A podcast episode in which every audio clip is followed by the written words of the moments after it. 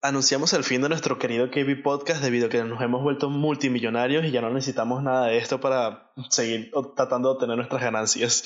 Sean todos bienvenidos al KB Podcast y en esta ocasión les vamos a enseñar cómo volverse ricos.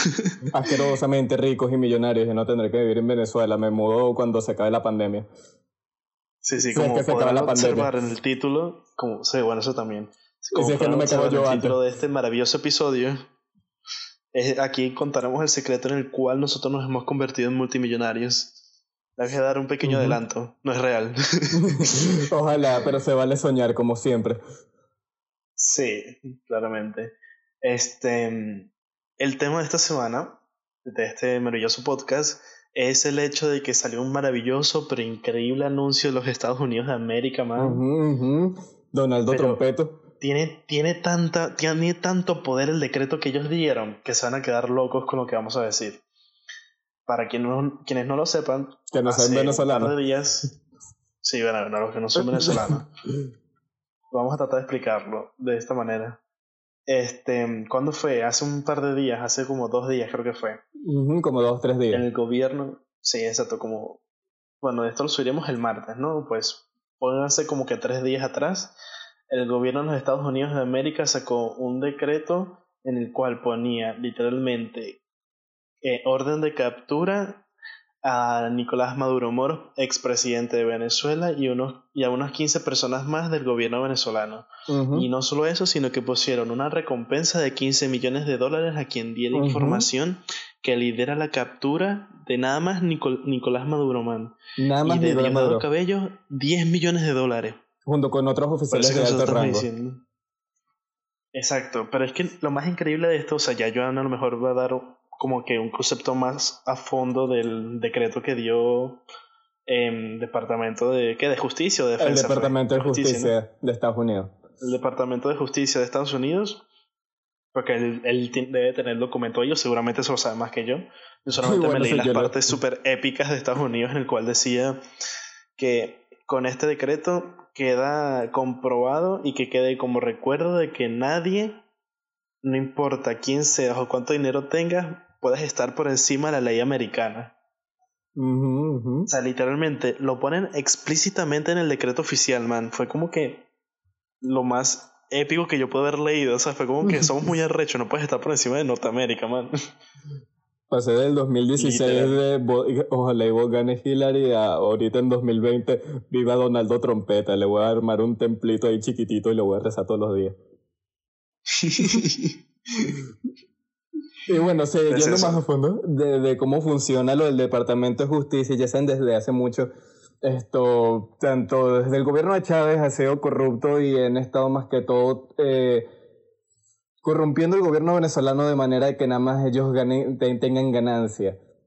¿A través de, cómo?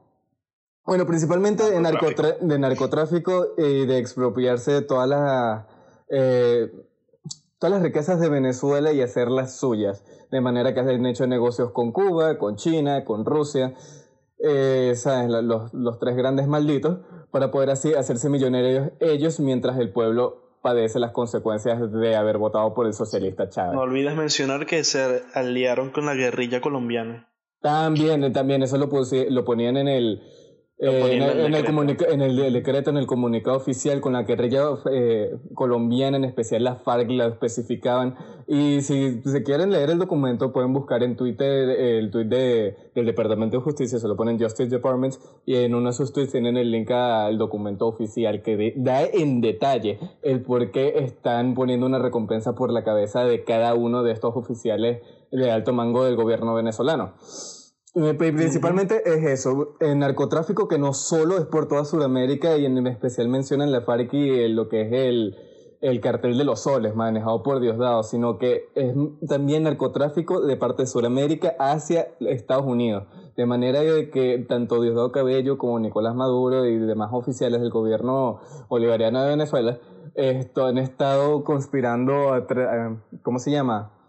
En el patio trasero de Estados Unidos para meter... Para incautar para incautar, para, meter, Para meter cocaína. en los Estados Unidos, desestabilizando la región, según lo dice el, esto, el documento oficial de manera de que, bueno, mira, no solo eres un maldito que anda aprovechándose de su pueblo y que tienes relaciones con los malditos chinos y con los rusos, literalmente nuestro patio trasero, y andas metiendo droga en nuestro país, o sea, mira, también eres un dictador, te estás pasando, toma una recompensa por tu cabeza, lo cual también me parece el timing de cuando pusieron la recompensa, debo de admitir que es brillante, el hecho de que lo hayan hecho en medio de la pandemia, eh, me parece excelente porque así todas las noticias van por debajo de las noticias de la pandemia y así el gobierno de Estados Unidos no empieza a ser criticado por la media, porque, ¿sabes? la media ahorita está mucho más preocupada de preguntarle a Trump si decir Kung Flu es racista, en vez de preguntarle vainas está, está muy salty. Está muy salty la media ahora mismo en Estados Unidos. Mijo, explícame, tienes la oportunidad de preguntarle al presidente de Estados Unidos, la nación más poderosa del mundo, cualquier pregunta en uno de los momentos más críticos de la historia de la humanidad moderna y tú le preguntas si decir un flu es racista, será tu huevón. Y bueno, la media entonces está ocupada de, preguntar ese tipo de huevo nada. Y entonces me parece excelente que justo hayan dado la recompensa justamente ahorita, mientras la media está ocupada en eso, y así eh, Trompeta se puede encargar de ¿cómo se llama?, de manejar Estados Unidos durante su crisis, lo cual ha hecho bastante bien. Ya incluso esto dieron como su, aprobaron la cantidad de dinero, el presupuesto para darle un alivio económico a todo el país, de manera que la economía no se desbarate aún más. Y bueno, cosa que aquí no han hecho. De bolas, de bolas. Esto están trabajando en las medicinas y demás, pero bueno, ya es de un poco del tema. Me parece excelente que lo hayan hecho ahorita porque precisamente como le dije hace unos dos segundos, esto, entonces toda la atención va al tema del coronavirus y no se pone tanta atención en Venezuela.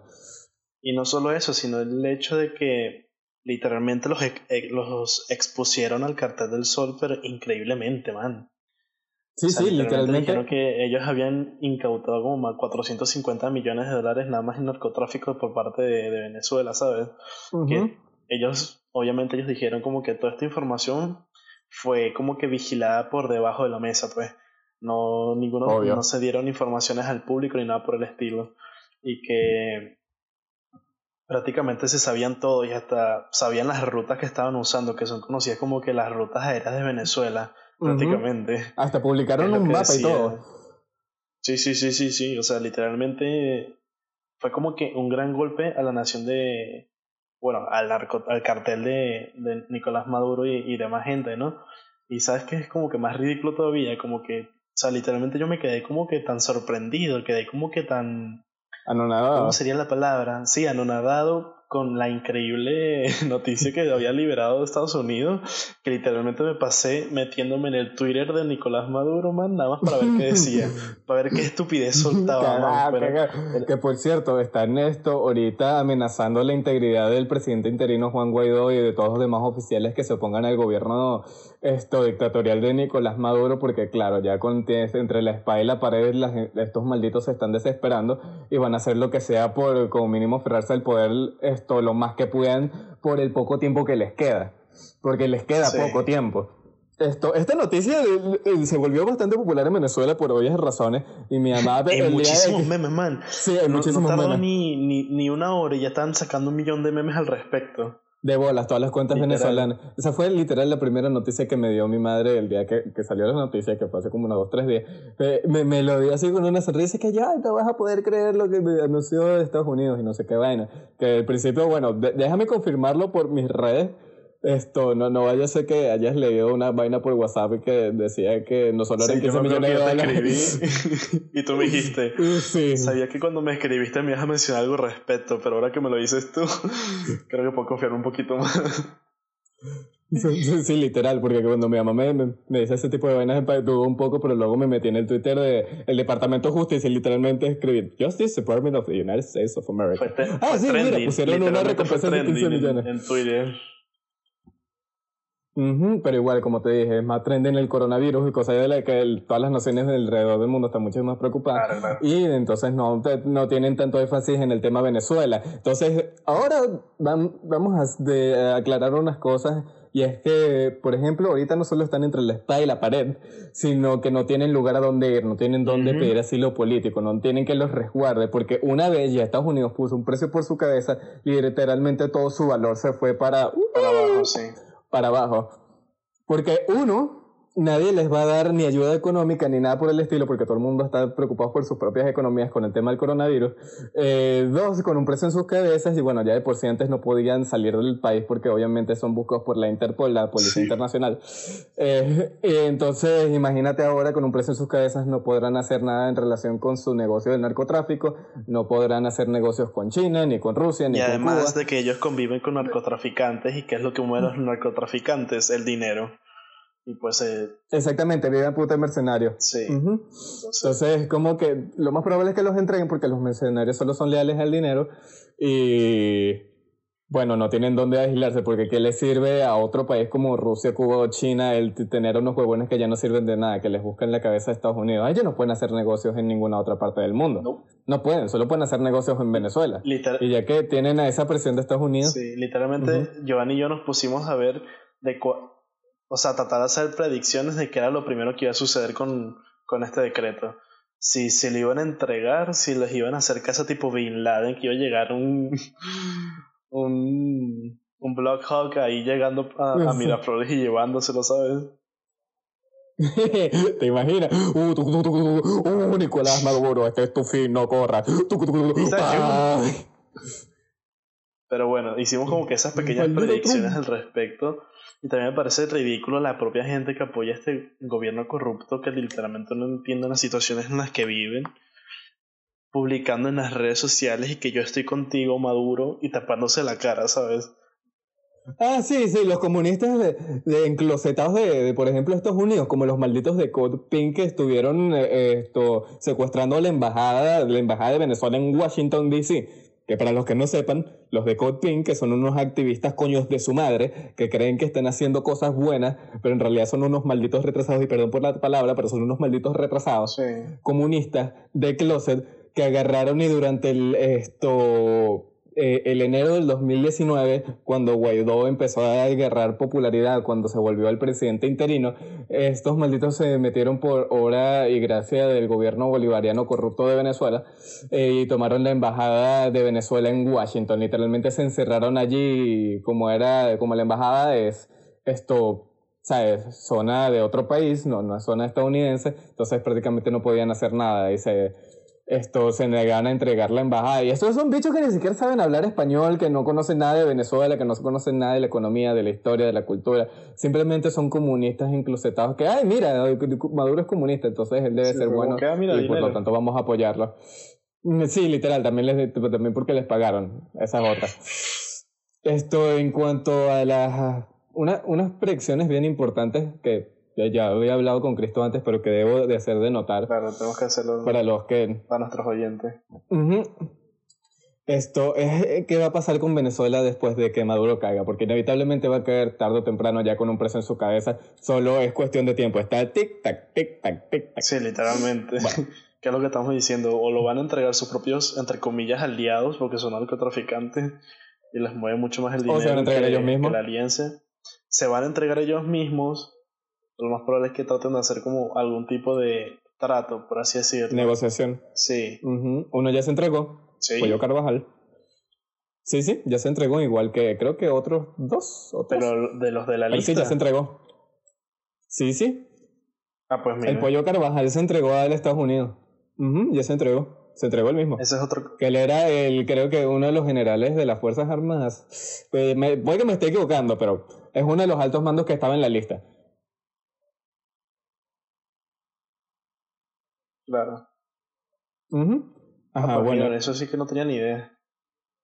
O sea, literalmente fue como que me metí en el Twitter de Nicolás Maduro, me di cuenta que le gusta retuitearse a sí mismo. atención, denme atención. No, no, literalmente se retuitea a sí mismo. más nadie lo retuitea. Es como que el mismo. O sea, sería impresionante como que saber qué es lo que pasa por su cabeza, ¿sabes? Y que eres bello, lo sé. Ay, no seas así, guapo. Se le dice un espejo. A ver si realmente es un mono tocando, este, ¿cómo se llama? Los platillos en su cabeza, ¿sabes? Mientras se ve en el espejo y se masturba, ¿no? ¿Qué? No, olvídenlo. Mala, mala, mala imagen, mala imagen. Bueno, a lo que iba, predicciones desde que, ¿qué va a pasar con Venezuela una vez el gobierno Hagamos nuestras apuestas, Joan. Vamos a hacer las predicciones de ¿Qué va a pasar? Pero déjame hablar. Coño, que llevo diciendo esta vaina como desde hace 30 minutos. Ajá. Bueno, una de las cosas que tienen que estar claros es que el problema de Venezuela va mucho más allá ahora, después de 21 años de socialismo, que solo que caiga el, el gobierno bolivariano corrupto, ¿ok? No es que con que ellos caigan todos los problemas de Venezuela se van a resolver instantáneamente. Nuestra economía es la peor del mundo, pero de lejísimos. Nuestro nivel de inflación es el peor del mundo, de lejísimos.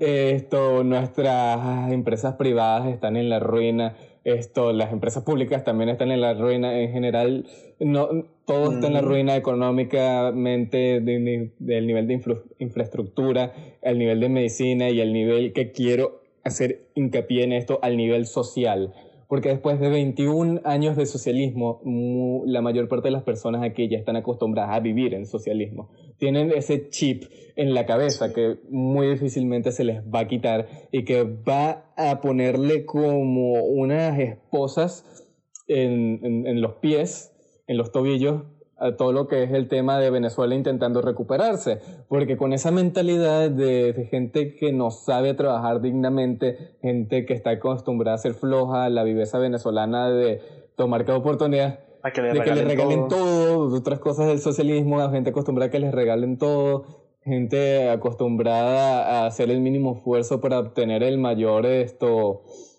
sea placer, ganancia, lo que sea ¿sabes? Simplemente con que caiga el gobierno no va a resolver el problema raíz de Venezuela, que es simplemente la cultura que ya está de por sí dañada por estos 21 años esto de, de socialismo. Sí, el que se caiga, que caiga el gobierno es el gran primer paso porque es como que esa base de roca sólida que mantiene toda esta corrupción y que mantiene la mayor parte del mal venezolano.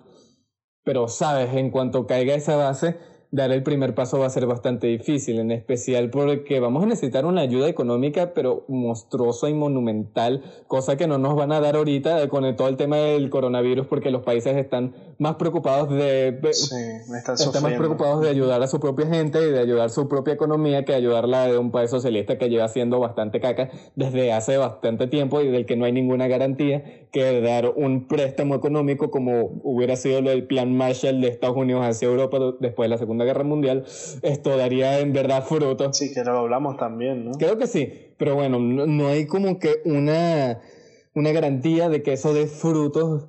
Eh, puede que ayude a corto plazo, pero de verdad se necesitaría muchos inversores, mucha gente dispuesta a trabajar, mucha gente de extranjera que venga al país, esto que la gente se quite el chip socialista de mierda que tienen implantados en el coco y que se dediquen en verdad a sacar adelante al país.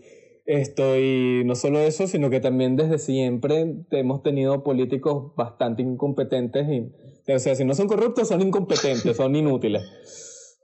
Por ambos lados. Sí, entonces, ¿sabes? Es como que quitas el gran, mayor, principal problema de Venezuela, que es el gobierno corrupto que tenemos ahorita mismo, pero todavía tienes toda esta pedazo de mierda ahí acumulada que se ha ido acumulando entre años, de manera que si tú excavas en la tierra, literalmente puedes ver las etapas de mierda que ha tenido Venezuela, así como los minerales en, en, la roca, que tienen diferentes colores, y que, ah, mira, aquí eligieron a Chávez y empezó a coser color pupú la, la, la piedra, y así va por capas.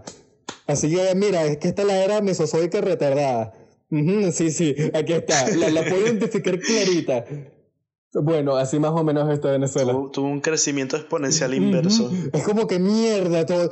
Escogieron vainas aquí y se empezó a infectar lo demás, verga. Incluso capas de abajo que estaban sanitas se volvieron caca.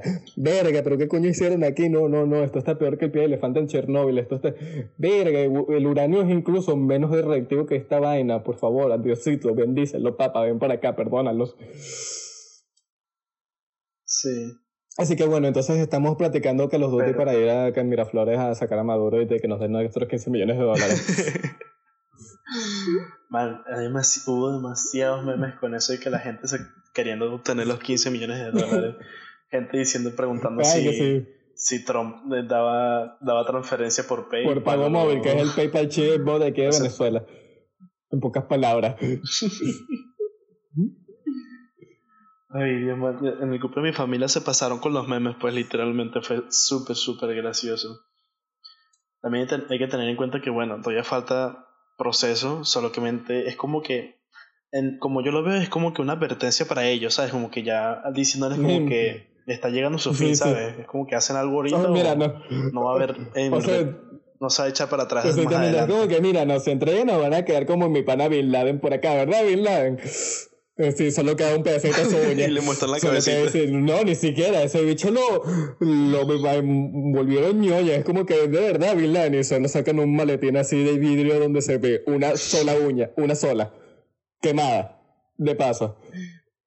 Y con eso comproban el Sí, como que, bueno, mira, esto pertenece a Bin Laden. Y lo demás, bueno, se incineró.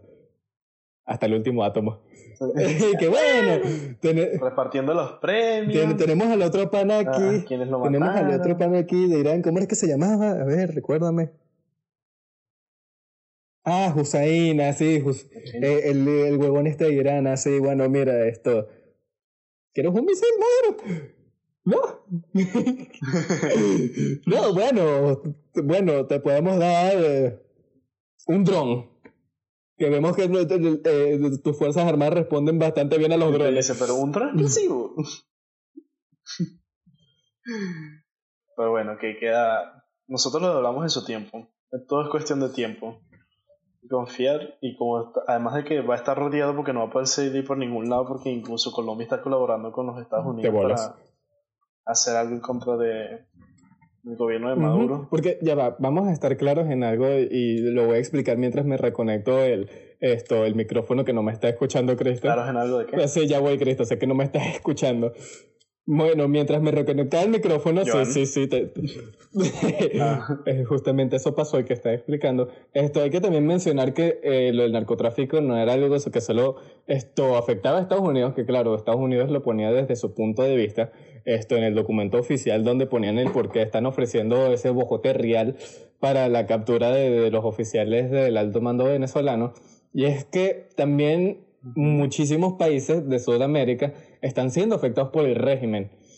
No solo por el narcotráfico, sino también por el hecho de la migración masiva que se está dando, de la migración masiva que se está dando, es debido a la situación, a la crisis. Hay millones y millones de venezolanos que a través de los años se han mudado a otros países simplemente huyendo de la crisis, entre ellos Colombia, que obviamente lo tenemos al lado y es donde la gente lo tiene más fácil para mudarse, porque claro, a diferencia de Brasil, que es el y de Guyana, esto Colombia tiene como que vías directas con Venezuela que se pueden cruzar a pie que se pueden cruzar a través de...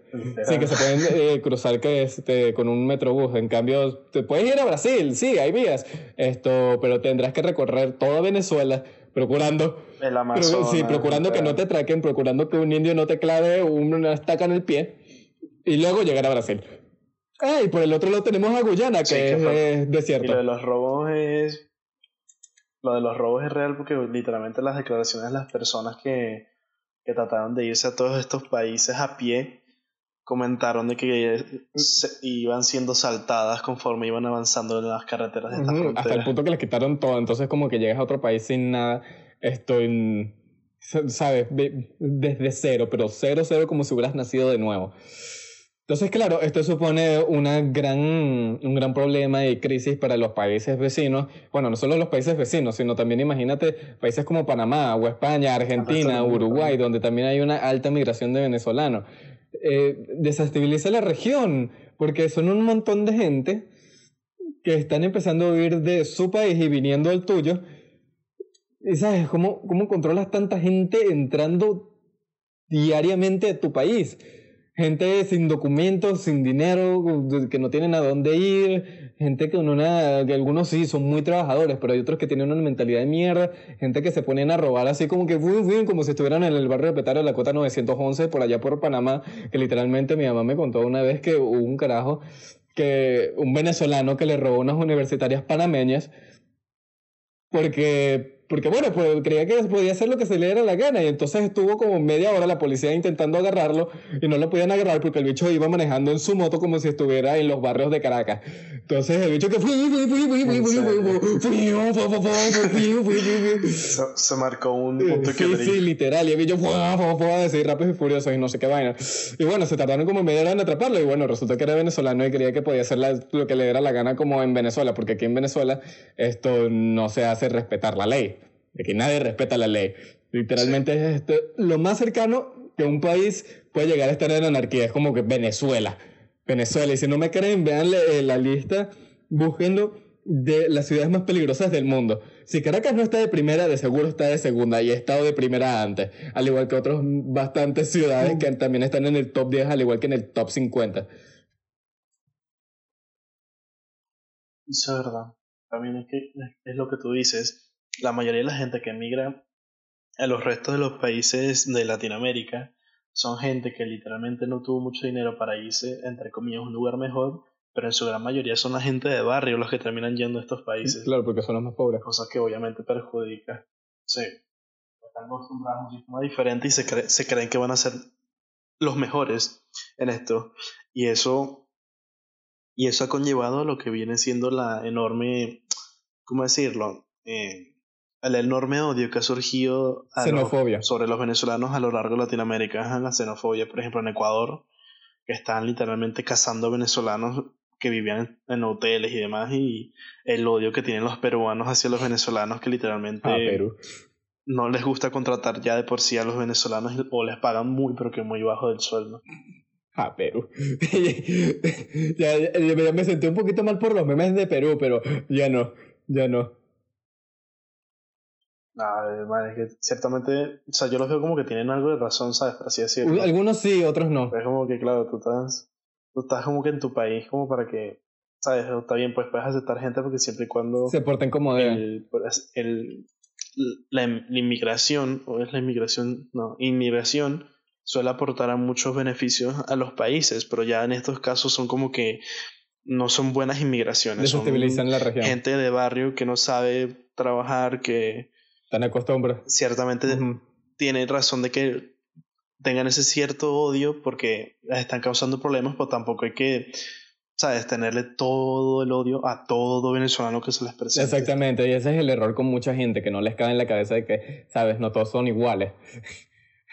Yo recuerdo que una vez incluso mi mamá en, en Panamá, un cliente le preguntó de que ustedes son venezolanos buenos o venezolanos malos. Mi mamá así como que, así como que con, mirando lo raro, que como así. Ah, no, es que bueno, un, creo que fue un maracucho me intentó joder, me intentó estafar y no pudo. Qué bueno, esto. ¿Qué crees que te dije al respecto? Eso es muy, muy malo. Yo, no soy maracuche por si acaso. Yo fue que, ah, ¿Qué crees que Sí, sí, y hay de, verdad gente en Panamá que nos tiene un odio enorme. Hay de gente que le tomó una foto a un letrero para un restaurante que sí que si le pegas un venezolano llevas que sí que el almuerzo gratis o algo así. Es como que bueno, ya eso ya es pasarse. Sí, sí.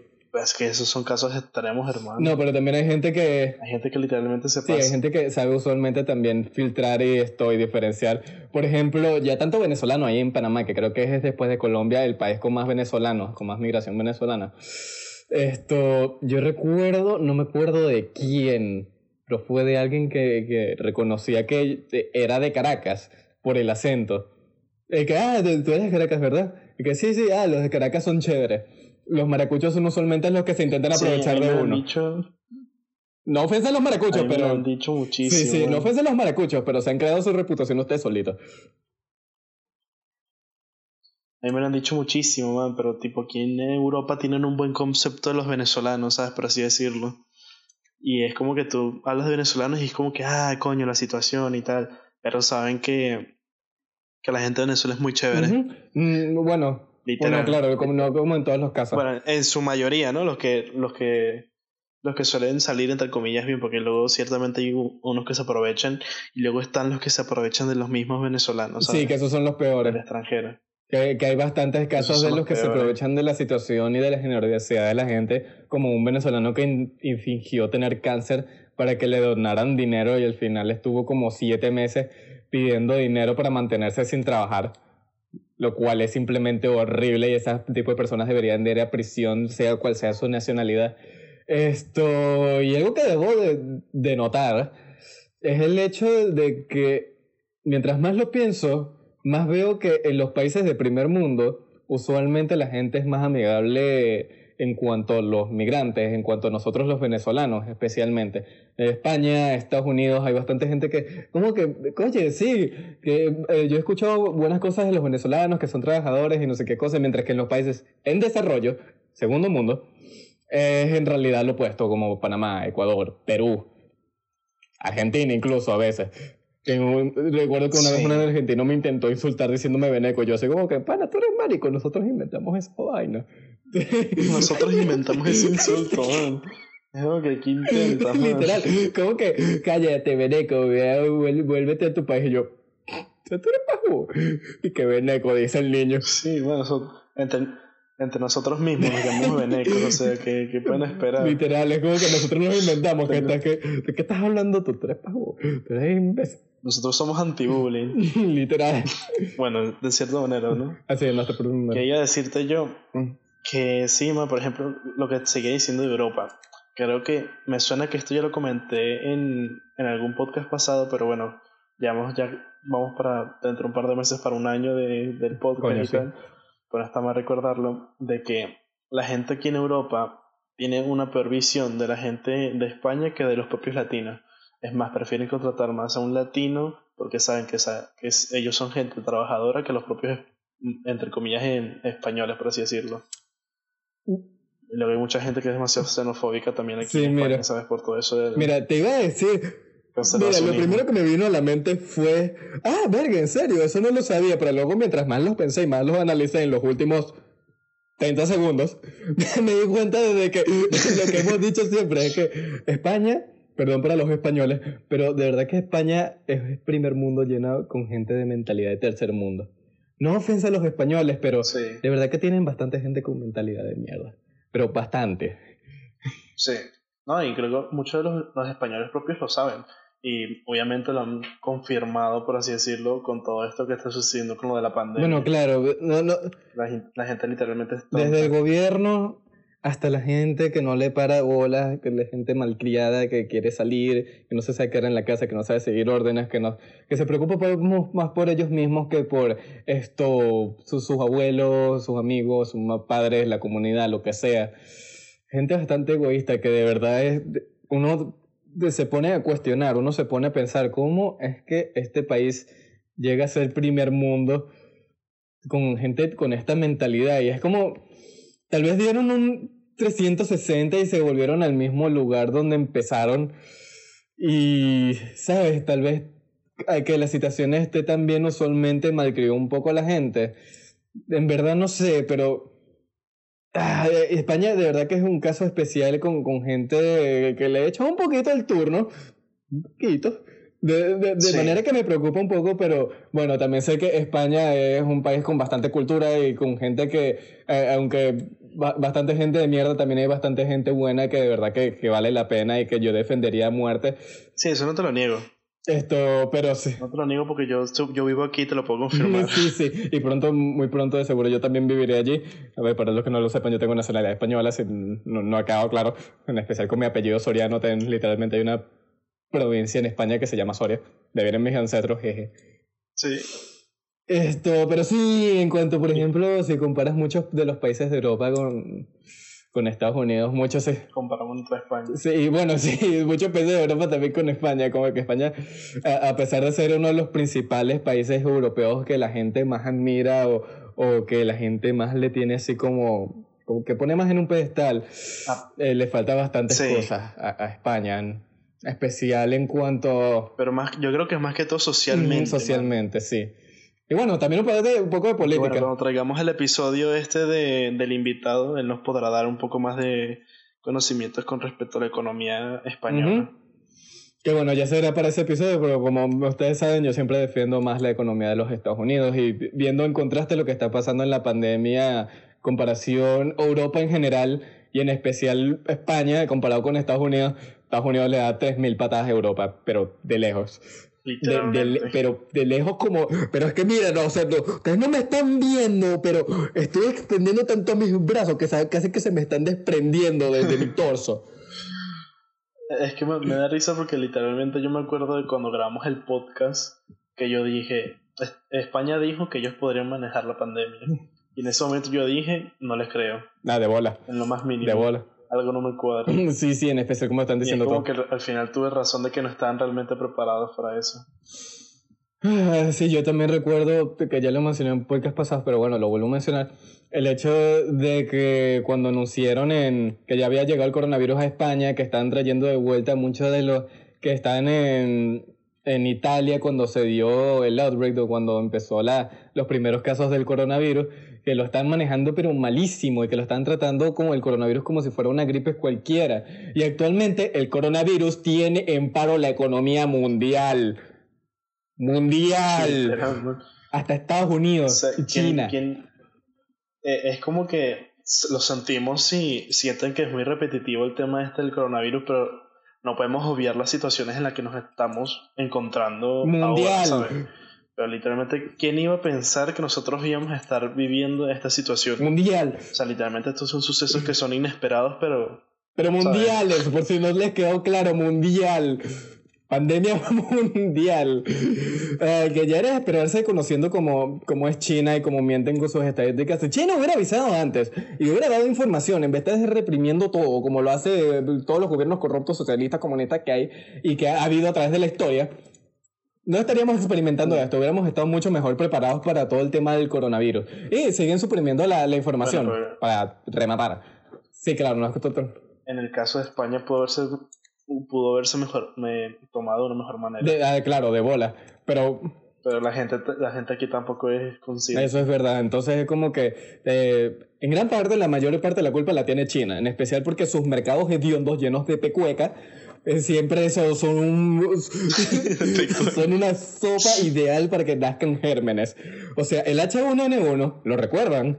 Ah, sí, yo sé que lo recuerdan de cuando vino de China. Vino de China al igual que hubo, uno nuevo que también surgió, pero que claro está siendo pocado por el coronavirus, que es el H5N6. También vino de China, el SARS de China, y al igual que creo que la fiebre por la fiebre porcina, la fiebre de la gallina, también vino de China.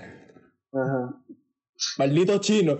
Son mercados hediondos donde no tienen regulaciones de sanidad ni un coño de la madre. Simplemente es una pecueca hedionda, sapo de bruja, sapo, sopa de bruja, bueno, que también ponen sapos porque esos de seguro también se los comen donde simplemente sí, simplemente la, la, la, vaina es perfecta para que se dé una pandemia porque literalmente tienen los bichos enjaulados y los ay que cuál quieres y el bicho todavía está vivo y ay, lo agarran por el cuello crack y rácata le meten un cuchillazo y te lo sirven y que ah toma buen señor ah gracias es como que le quitan te lo abren le quitan las tripas te lo fríen y luego dicen ah bueno pero creo que puedo hacer algo más con las tripas sí literalmente y te preparan como tres platillos nuevos con las sobras no crees que esto solo pasa en China el otro día vi esto a una china en Estados Unidos que estaba sentada en una banca al lado de su esposo. Ay, mira qué linda la señora, le está dando de comer a las palomas.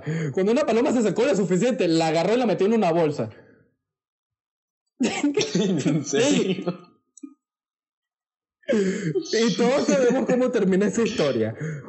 F por la paloma en el chat. Pobre palomita.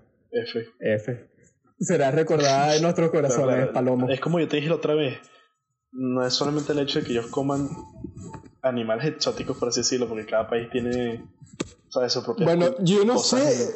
yo no Gastronomía, sino que es el hecho de las pocas leyes de. como de sanidad y de.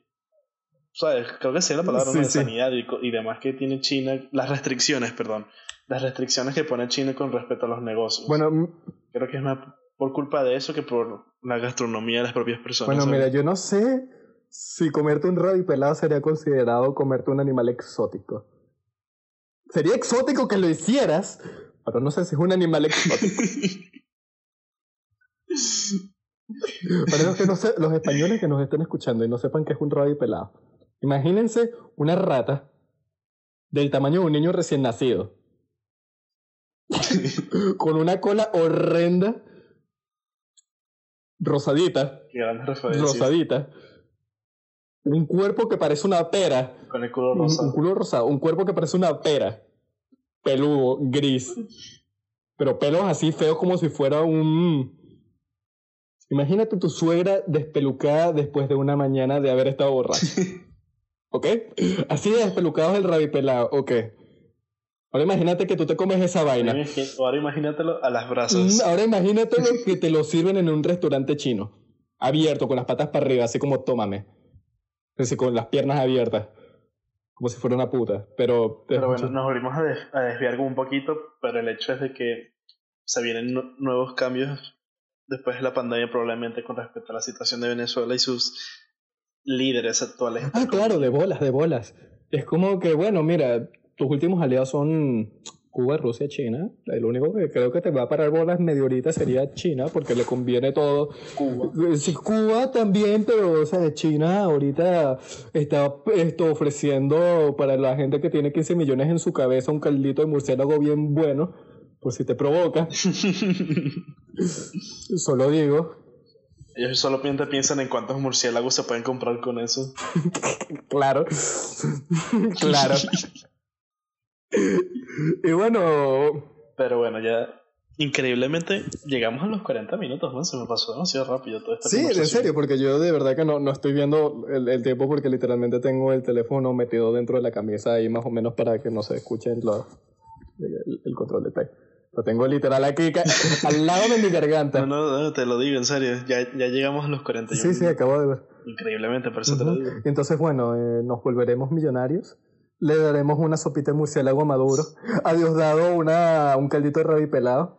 A los demás pecueca de pollo. Se van a ver las próximas. Nietzsche de Petare se gana 15 millones de dólares por entregar a Maduro. ¿Qué hizo? Bueno, no mucho, porque le metieron ocho tiros y le robaron el dinero. Y así sucesivamente hasta que todo el barrio de, la cota 905 y Petare se terminen aniquilando por los. Por, dice, Malandro planea renovar Petare. Malandro se vuelve mafia de, de Petare. Tung, tung, tung, ¿sabes cómo se acuerda de ese meme? del jueguito de ese bien niche del mafia. Bueno, sale un malandro cualquiera de Petare, entregó a Maduro y de repente subió a nivel 100 y se, se está bañando en barcos y puta. Tung, tung, tung por tres segundos, porque luego otro malandro vino, le metió un tiro y, hasta ahí llegó. y hasta aquí llegó también nuestro episodio de hoy. Gracias a todos por seguirnos. Recuerden seguirnos en nuestras redes sociales como arroba Podcast y los esperamos la próxima semana. Cuídense. No, no coman murciélago. Batman los está vigilando.